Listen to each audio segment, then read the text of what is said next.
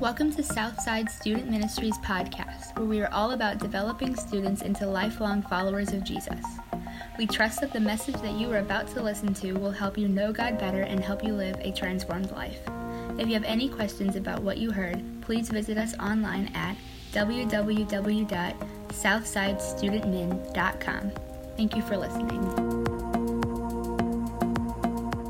So, welcome back to SM. This is the final week of the series Lost and Found. You guys have the slips in front of you, um, but I, there is nothing on the PowerPoint behind me. We're on no PowerPoints. I'll tell you what to write down. You can write in extra stuff if you want, but there will not be something on the screen to follow along with. The answer is why, and the answer is I ran out of time. So, uh, my bad. But before we jump in, I want to ask you guys a question.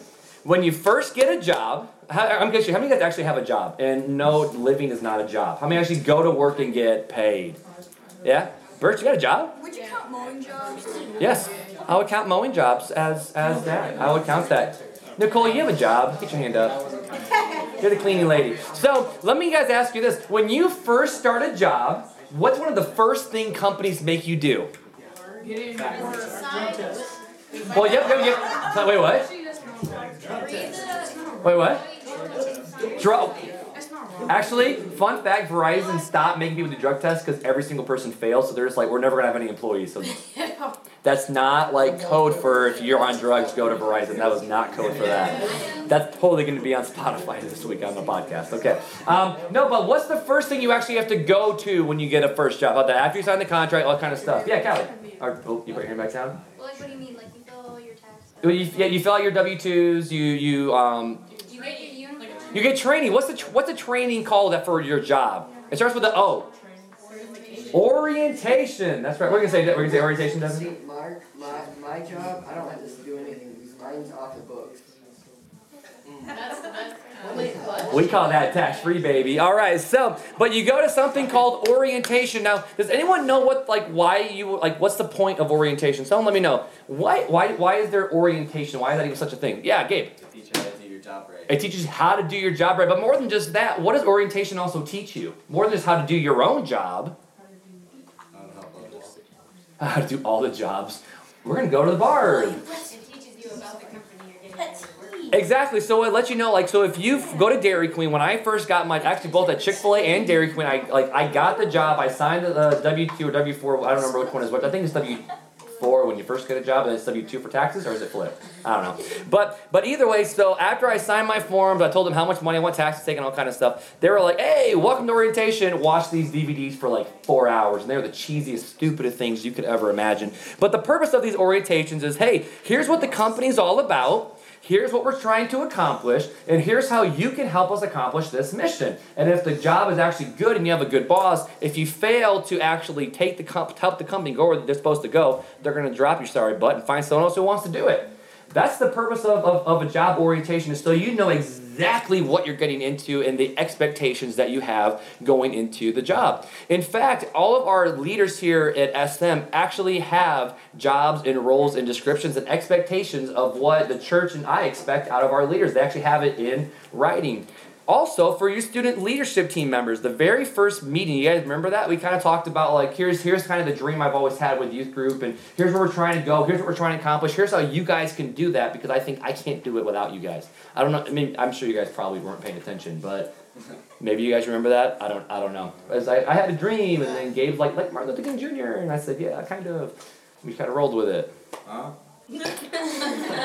It's okay. But thank you, Cassidy. But we did that because I wanted the student leaders to know, hey, here's where we're trying to go. Here's what we're trying to accomplish. I can't get there on my own. I need other teams to be able to help me get there, as well as the leaders to help us get where we need to go. And here's my expectation of you as a student leader. Because if you don't know what you're supposed to do, you cannot be successful in what you're trying to accomplish, all right? If you don't know what you're supposed to do, you cannot be successful in what you're trying to accomplish. I believe many Christians have failed to gone through orientation. What does that mean? I think a lot of Christians have failed to go, failed to go through what's the purpose of Christianity? What is Christianity trying to accomplish? And those we kind of get, but the last one, what's expected of you in order to help Christianity get to where Jesus wants it to go? I will make the bold statement that most people in the church actually, not our church, but just the church in America, have no idea what's expected of them as Christians. And before you, we ended this series, I thought we were all done with this thing, but I'm like, you know what? We need to look at what it means for when you go from lost to found and what that expectation is of you that we need to have as Christians. Um, because the tough question is, is, uh, well, no, we're gonna we're gonna get back to that. We're gonna get back to that in a minute. But tonight we are gonna ask a tough question. Okay, here's the tough question. This is gonna put all we're gonna put all the cards out. All right, this is for all the marbles. Here's the question. It's gonna be a very tough one. Am I living like I have been found, or am I living like I hate God? That, I don't know if that's on your slipper. I don't think it is. But the question is, is it, do I live my life as if I have been found? In other words, do I live like Jesus expects me to live, or do I live as if I hate God?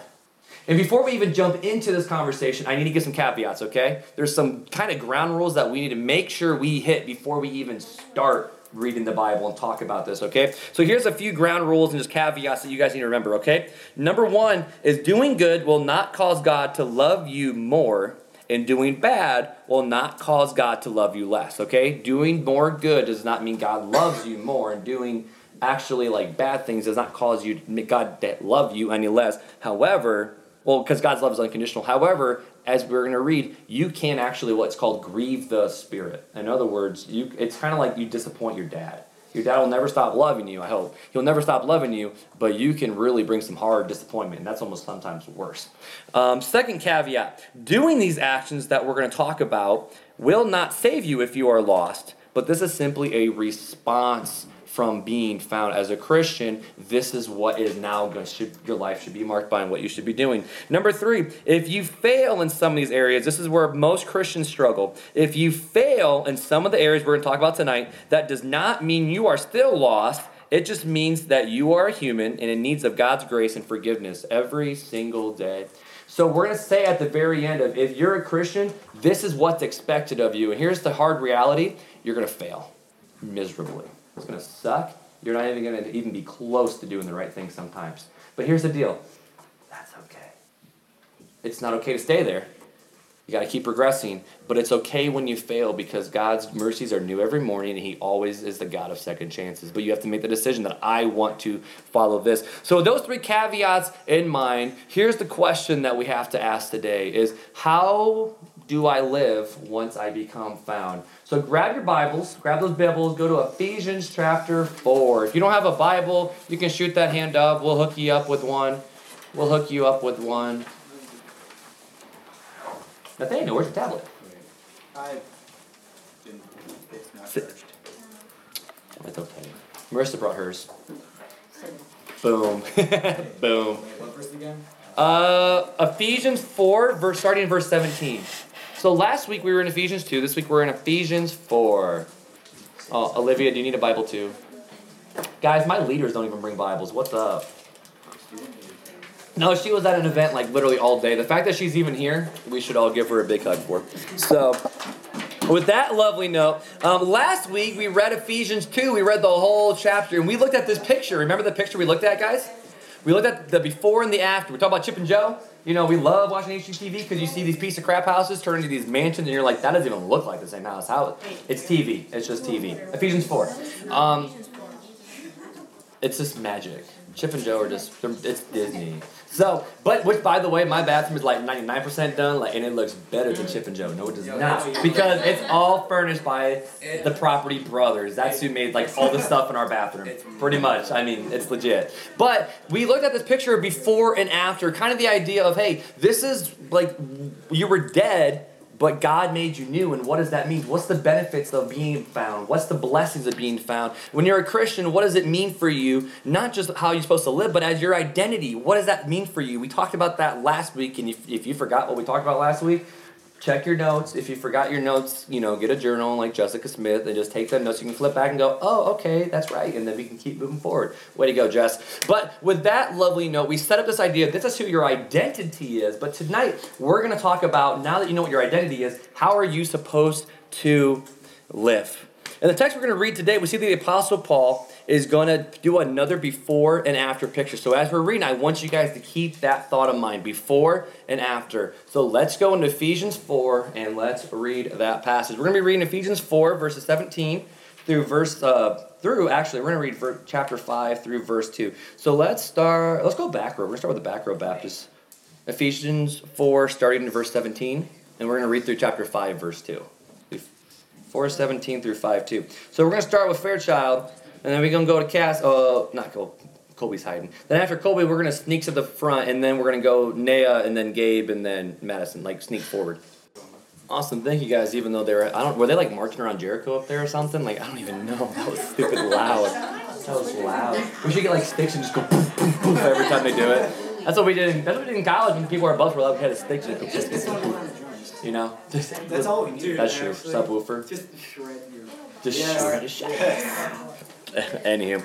All right, so in the passage we just read, we saw the Apostle Paul doing the before and after picture. It was kind of the idea of, hey, this is what the people who are lost act like. This is what people who have been found should act like. And we don't have a lot of time to get into some of the nitty gritty details of every single verse and looking at, okay, they used to look like this, and here's what the, all that means. We don't have time to look into all of that. But we're going to kind of big picture some things, dive really deep into other things, and then big picture at the end. So, the big picture I want you guys to take away from people who are currently lost and what they live like, your notes should pick up here, is where is the big difference between the lost and the found? And the answer is, is lost people look out only for themselves. This is where you're supposed to pick up. They look out only for themselves and don't care about anyone else or the consequences of their actions. That should be at the very top, right? Did I forgot to put it? Yeah, it's halfway. Yeah, those who were lost, here you go, those who were lost look out for only themselves and don't care about anyone else or the consequences of their actions. Lost people look out only for themselves and don't care about anyone else or the consequences of their actions. In other words, if you do not follow after God, in fact, if you look at the world who doesn't follow after God, what do you see? You see people who are only looking out for the benefits of themselves. They don't care about anyone else. They just want to make sure they are taken care of because that's all that really matters in life. And the Apostle Paul says that's not the way you should live. In fact, you should live a completely separate life. You shouldn't even be marked by that because if you're living for yourself, that's proof that you actually are lost and that you potentially even hate God. It's kind of a big picture when you think about it. When the Apostle Paul uses such strong words as if when you live this way, you live as if you're the like even Jesus, you live like your father, the devil. If you live only after yourself, if you're extremely selfish, that's the way someone who has not been found by Jesus lives. And so I'm gonna ask you guys that question. Just think about it. Is that the way you live? Is that the way you're marked is lived by? Or is your life actually marked by what the apostle paul then paints the picture and this is where the question comes in is how should found people live then what are the marching orders we know that yeah okay christianity is all about um, jesus coming to earth our mission is go make disciples of all all nations that's what jesus told us in the great commission but then after that how are you then supposed to live? How is a lost person supposed to be found? And here's the first way, all right? Just let's pick back up again. Here's the first way found people are supposed to live. Found people love others with their speech and actions. Found people love others with their speech and actions. All right, I'm going to need your guys' help with this. We're going to jump back into the Bible, okay? From verses 25 through verses 31, we see four commands regarding our speech and our actions. Look through those and let's nail all four. I want you guys to tell me the four things that the Apostle Paul says we're supposed to either talk like or act like. What's one of them, Daniel? Speak truth. Speak truth and don't what? Lie. Don't. Yep, don't lie. There's one. Go for it, Marissa. In your anger, do not sin. In your anger, that's a fun one. How you do that? We'll find out. What's another one? What's another one? That's two. Chance. Speak truth. Wait, no, no, no. Jesus flipping tables. In righteous anger. So we have uh, we have uh, tell the truth and don't lie. We have you, you know anger like don't let the sun set on your anger. What's the third one? Yeah, Josh. Foul language. No foul language. We're gonna we're gonna go on that one pretty hard tonight. That's actually a fun conversation. What's the fourth one, Madison? Testifying the Lord. Um, there's actually one regarding your actions specifically, because that is part of testify to the Lord. That's part of your speech, but one regarding your actions. That Nathaniel. Don't steal. Don't steal. So these are the four caveats of how we're actually supposed to love people with our actions. And now here's the question, okay? Uh, speak the truth. be angry and don't sin, don't steal, and uh, basically like encourage others and build them up. Like don't don't like speak foul language or whatnot. So when you put all four kind of into a big picture thing, when you get the main gist of what these four things are trying to communicate, basically, I mean, obviously, we're supposed to always tell the truth. We're not supposed to lie. We deal with our anger, and here's the deal: in appropriate ways. Be angry and do not sin. If you're angry, deal with it appropriately. The third one is and this is where it gets kind of fun. It says, don't take what's not yours, but rather work and bless someone else. That's kind of a fun one. And then the last one is you seek to encourage and build up with your words, not tear each other's down. And this is kind of the big picture. This is how you actually physically love people. A lot of people think, yeah, you're supposed to love people by giving them food and you're serving them in all these different ways, and that's true. But the biggest way that you can actually show love to others is in how you relate to other people, specifically in your actions and blessing them, but also with your mouth. Three out of the four things, this is kind of crazy when you think about it. Deal specifically with your language and how you respond to people with your language. What's up, Josh? The Bible say that the greatest love someone can show to another person is to lay their life down for them? Yeah, the, the great, uh, no greater love than this, than laying, laying down one's life for your friends. And then their true religion is this: looking after widows and orphans. Okay. So yeah, that was those that one's in James. But here's the deal, okay? How is this loving others? By not lying and not stealing and building each other up. How is this actually loving people? And this is actually how it is, okay? It's the complete opposite. Remember, before and after pictures, it's putting other people's needs above your own. So I want you to write that down underneath that point number one is put other people's needs above my own. Put others people's needs above my own. And telling the truth and not lying, we like to make ourselves look better or lie to get out of something. Here's my problem we like to exaggerate our stories. Yo, the fish was like this big, and it just popped into the boat. I don't know what happened, it just popped up. We like to over exaggerate, or we like to under exaggerate. Like, you know, I only took like, you know, like two Skittles. No, don't, bro. You took two boxes. Like, come on, no. Like, don't lie. We like to over exaggerate, we like to under exaggerate because we don't want to look bad. We want to look good in front of other people. We don't care about them. We just want to make sure that we're actually okay. But the more and more and more and more and more you lie, here's the crazy thing the less and less the less people trust you. If you want to train your parents to trust you, stop lying. That's just flat out. If you want to earn your parents' trust, actually put your money where your mouth is. When you say you're going to do something, do it. If you want to actually lose the faith and like even just the blessing of your boss, tell the truth. When you say you're going to do something, do it. Don't lie, get out of it. Just say, yeah, this is what happened. Bosses will always, always choose an honest person over someone who's lying. Now, you might still get fired. Like, let's just be honest, you might still get fired. But always, always, always seek to tell the truth because that means you care more about them knowing the truth and you don't care how you look. Now, specifically with dealing with our anger, it says, Be angry and don't sin. Don't let the sun go upon your wrath. And here's the deal, okay? It's actually okay to be angry about certain things. You guys know that? It's okay to be mad. It's okay to be ticked about certain things. And certain, no, don't look at your sister, Josh. No. Don't look at your sister. It's okay to be angry about certain things like bullying. It's very okay to be mad about that. Cheating. It's very okay to be mad about that. You know, Michigan State football. So very okay to be angry at them all the time. Dude, they don't win. You can be angry at them. It's okay. What about basketball? Basketball, dude, they what's up? Um, how about this one? We're gonna like this is getting real. Sex trafficking. You should get mad about that. You should get upset about that. Hypocrisy, like in like churches too.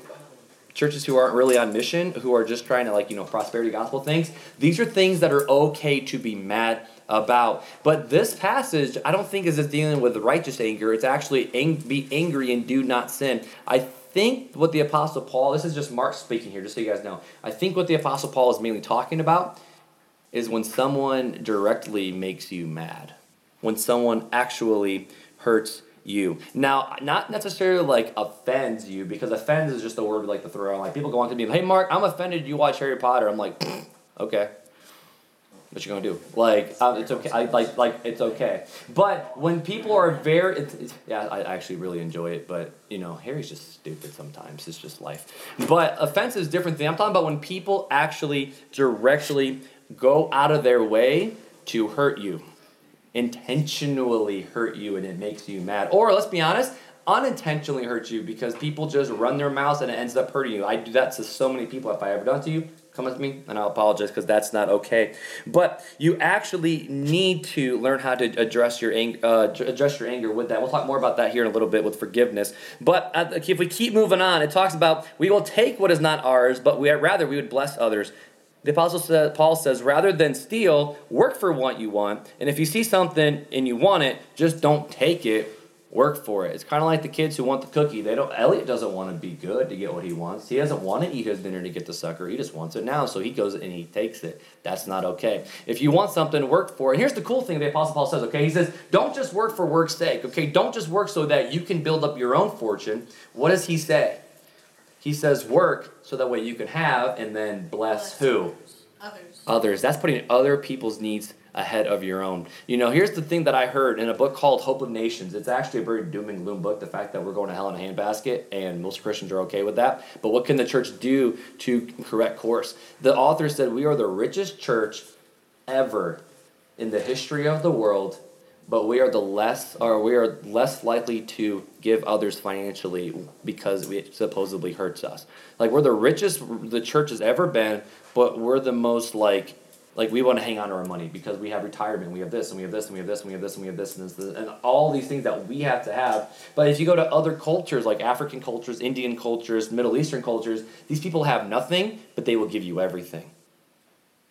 They will give you everything. They will give you the shirt off their back because they want to bless you. That's what Christianity is all about. It's not just about taking what is not yours, but it's also not just earning what is yours, but it's also taking that and blessing someone else with that. The last one is we seek to encourage and build up with our words and not tear other people down. When you look at the passage, uh, go back to chapter 4 again. We're still there.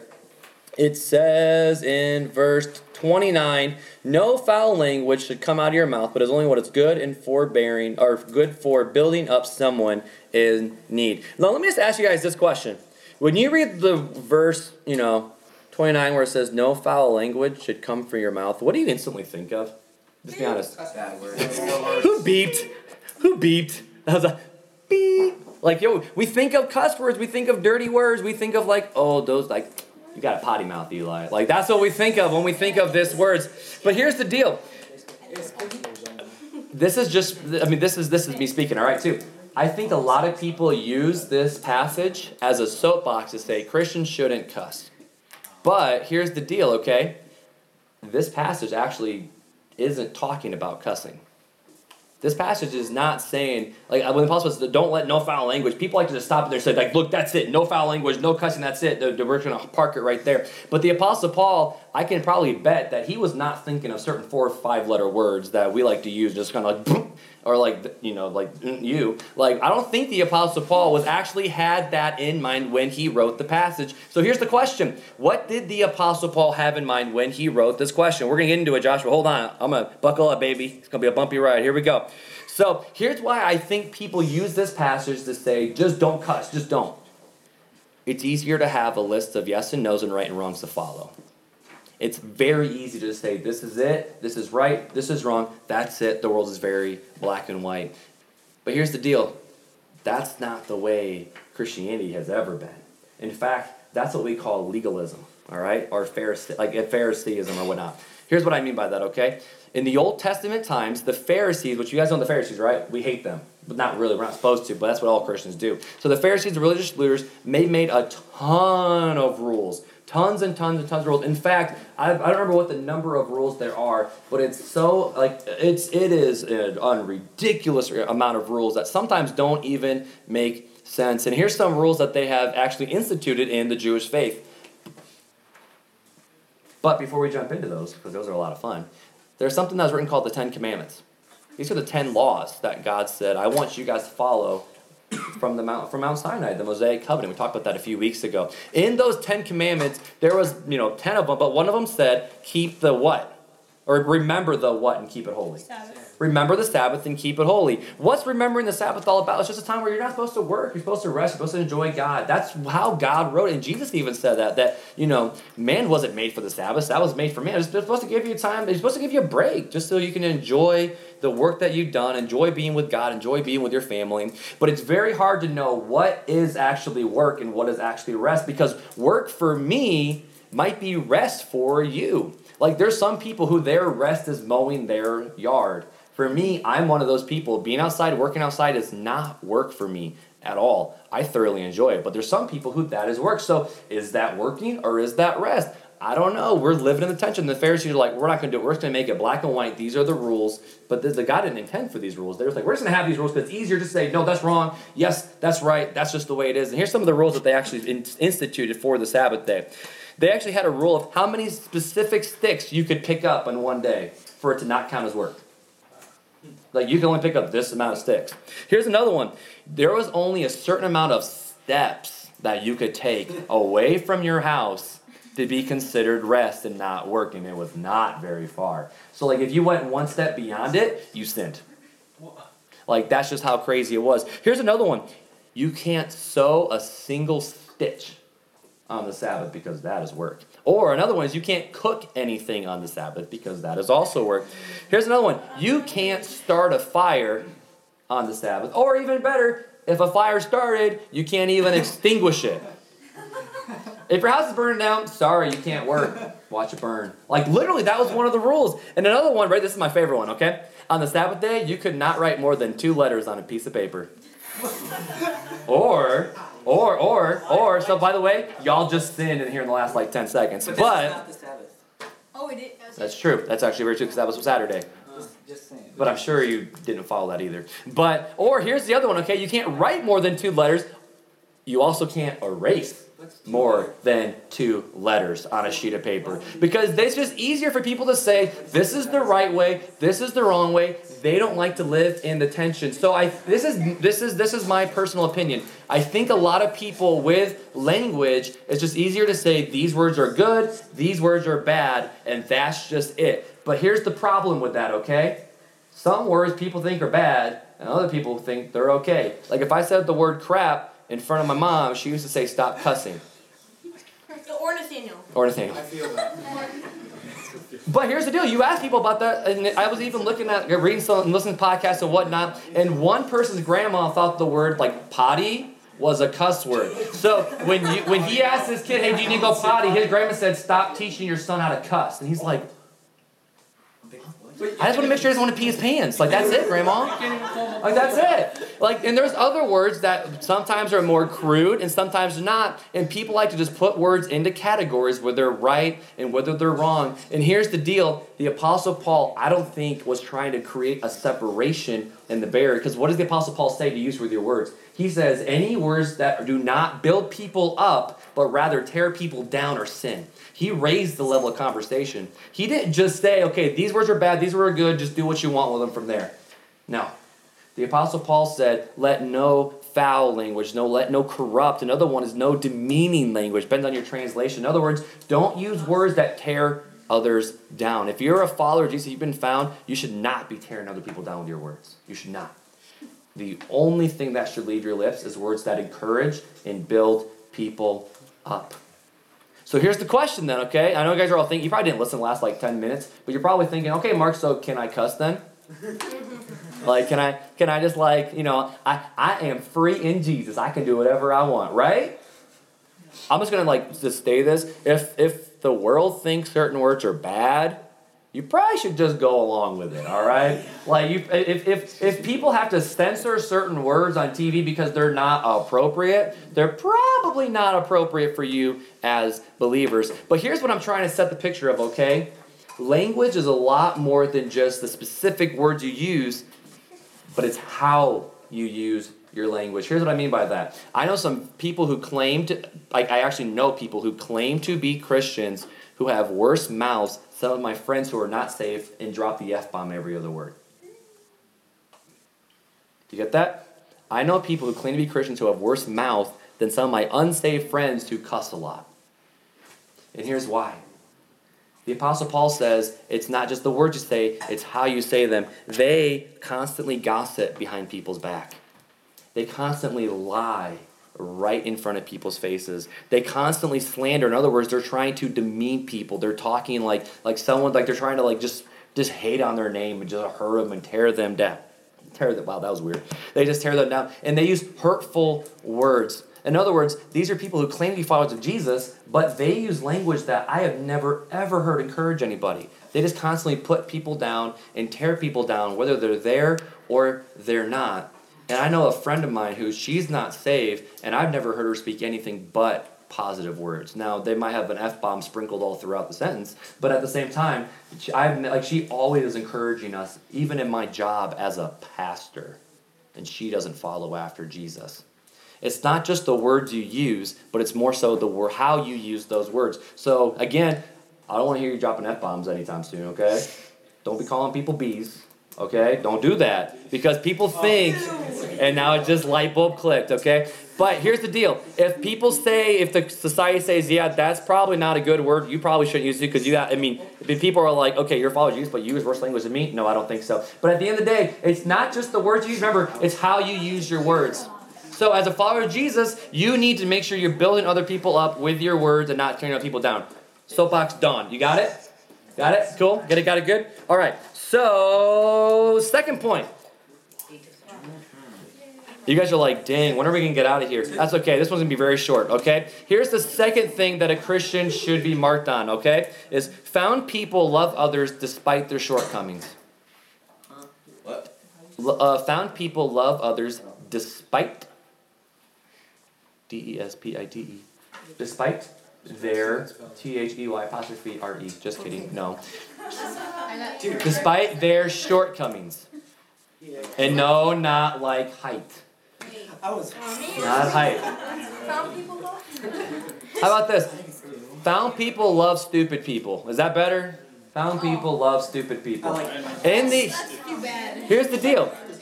When you read the passage at the very end, you see all this stuff about, yeah, you know, use good language, don't get angry and sin, um, don't steal, but rather earn and give all this different types of things. But the Apostle Paul ends it with one little sentence, and it's probably the hardest sentence you will ever have to keep. And that sentence is this Even if people hurt you, forgive them always. Be kind and always forgive. This is going to be the hardest thing ever because this is not a conditional thing. Okay? It's really easy to forgive someone when it's not really that big of a deal, right? Someone bumps you in the hallway. Oh, sorry. Oh, no, you're good. You're okay. You know, right? You know, like, what? Someone takes your candy. Okay, you're pretty ticked off at them, but at the same time, you forgive them because it's just some Skittles, okay? Don't take my Skittles, but it's just some Skittles. But, it, that's right, B-Rap. But it gets extremely hard when people go after your name, when people attack your family, when people try to get you fired, when your best friend stabs you in the back, when your boyfriend cheats on you with your best friend, getting real. When people intentionally, intentionally try to make you look like an idiot that they think you are. It is extremely impossible. And I would say it is impossible to forgive other people, and that's why you need to forgive them anyways. What? That doesn't make sense. Why? Why should you forgive that? And the passage end, and why? Why? What? Because Jesus loved you, so you should, so you should love others. Because Jesus and everything. Flip the word to forgive instead of love. For, because Jesus forgave others, so you should forgive every, uh, others. It says, Gabe, you nailed it. You got, you got, you got it. You didn't really get But basically, Forgive others because God first forgave you. And you might be thinking, what did I do to God? What did I do to God that God had to forgive me for? How about this? Because of your sin, God had to send his son into the world for him his son to die. So in other words, just you living caused Jesus to die. But God still forgave you. Last time I checked, ain't no one killed your son or daughter yet. Or was the reason why they had to die. But at the same time, God still loved you. And it, here's the deal at the end of the day because God loves you and continues to love you and continues to forgive you and did forgive you, now you need to forgive others. Is it impossible to do? You better believe it's impossible to do. If I like it almost bet it's not going to happen. Besides, through the power of Jesus and knowing that God can help you forgive other people. When you are have been found by God, these are your marching orders. This is your expectation that you actually have. And here's your big idea, okay? As a follower of Jesus, as someone who's being found, here is in one little sentence what's expected of you, okay? This the big idea? This is the big idea. Right living requires sacrificial living. Right living requires sacrificial living. Yeah, like correct. R I T E. Wait, R I T H T. But If Hey, I'd never do a spelling bee. Obviously. Living, living. So I'll let Nicole tell you good about her spelling bee experience later. Right living what? Right living requires sacrificial living. Right living requires sacrificial living. And here's the deal, okay? This is your marching orders as a Christian. If you have been found by God, if you are a follower of Him, if you have said, Yes, I'm following for Jesus, you are required to sacrifice everything for others. You are required to, you are, how about this? You are expected by God to encourage others with your words. You're expected by God to, yeah, be angry about certain things, but to deal with your anger appropriately, going to that person and reconciling with them. You are actually called to bless others with the riches that you have. And before you even think you're rich, last time I checked, you ate three meals a day and you have a house over your head. Way more than what most people overseas have. Way more. You are actually expected to also forgive others when they intentionally run you over with a truck. You are uh, you are expected to do that. If you have not been found by Jesus, if you're not a Christian, here's the kind of deal. You don't have to worry about it. You can keep on living your own life, living for yourself, and what's a show for it at the end? You guys know the deal. You guys know what the gospel is. The gospel is the fact of we once were lost, but now we're found. That's the whole point of this series, is the fact that God has always gone after lost people. If you think you're lost, if you feel like you're lost, if you feel like there's something wrong, if my life is broken, I don't know what's going on. My life does not look like it's supposed to look.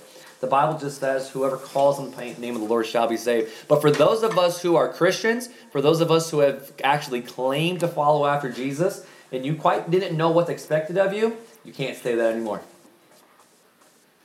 Can't say it. You can't say you're not you don't know what you're supposed to do as a Christian. You do know now.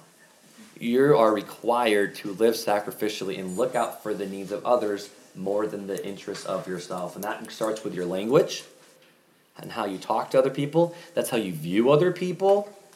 That's how you treat other people. And that's how you actually show love to other people. So, as people who once were lost and now are found, that is what Jesus expects from you. Got it? Good.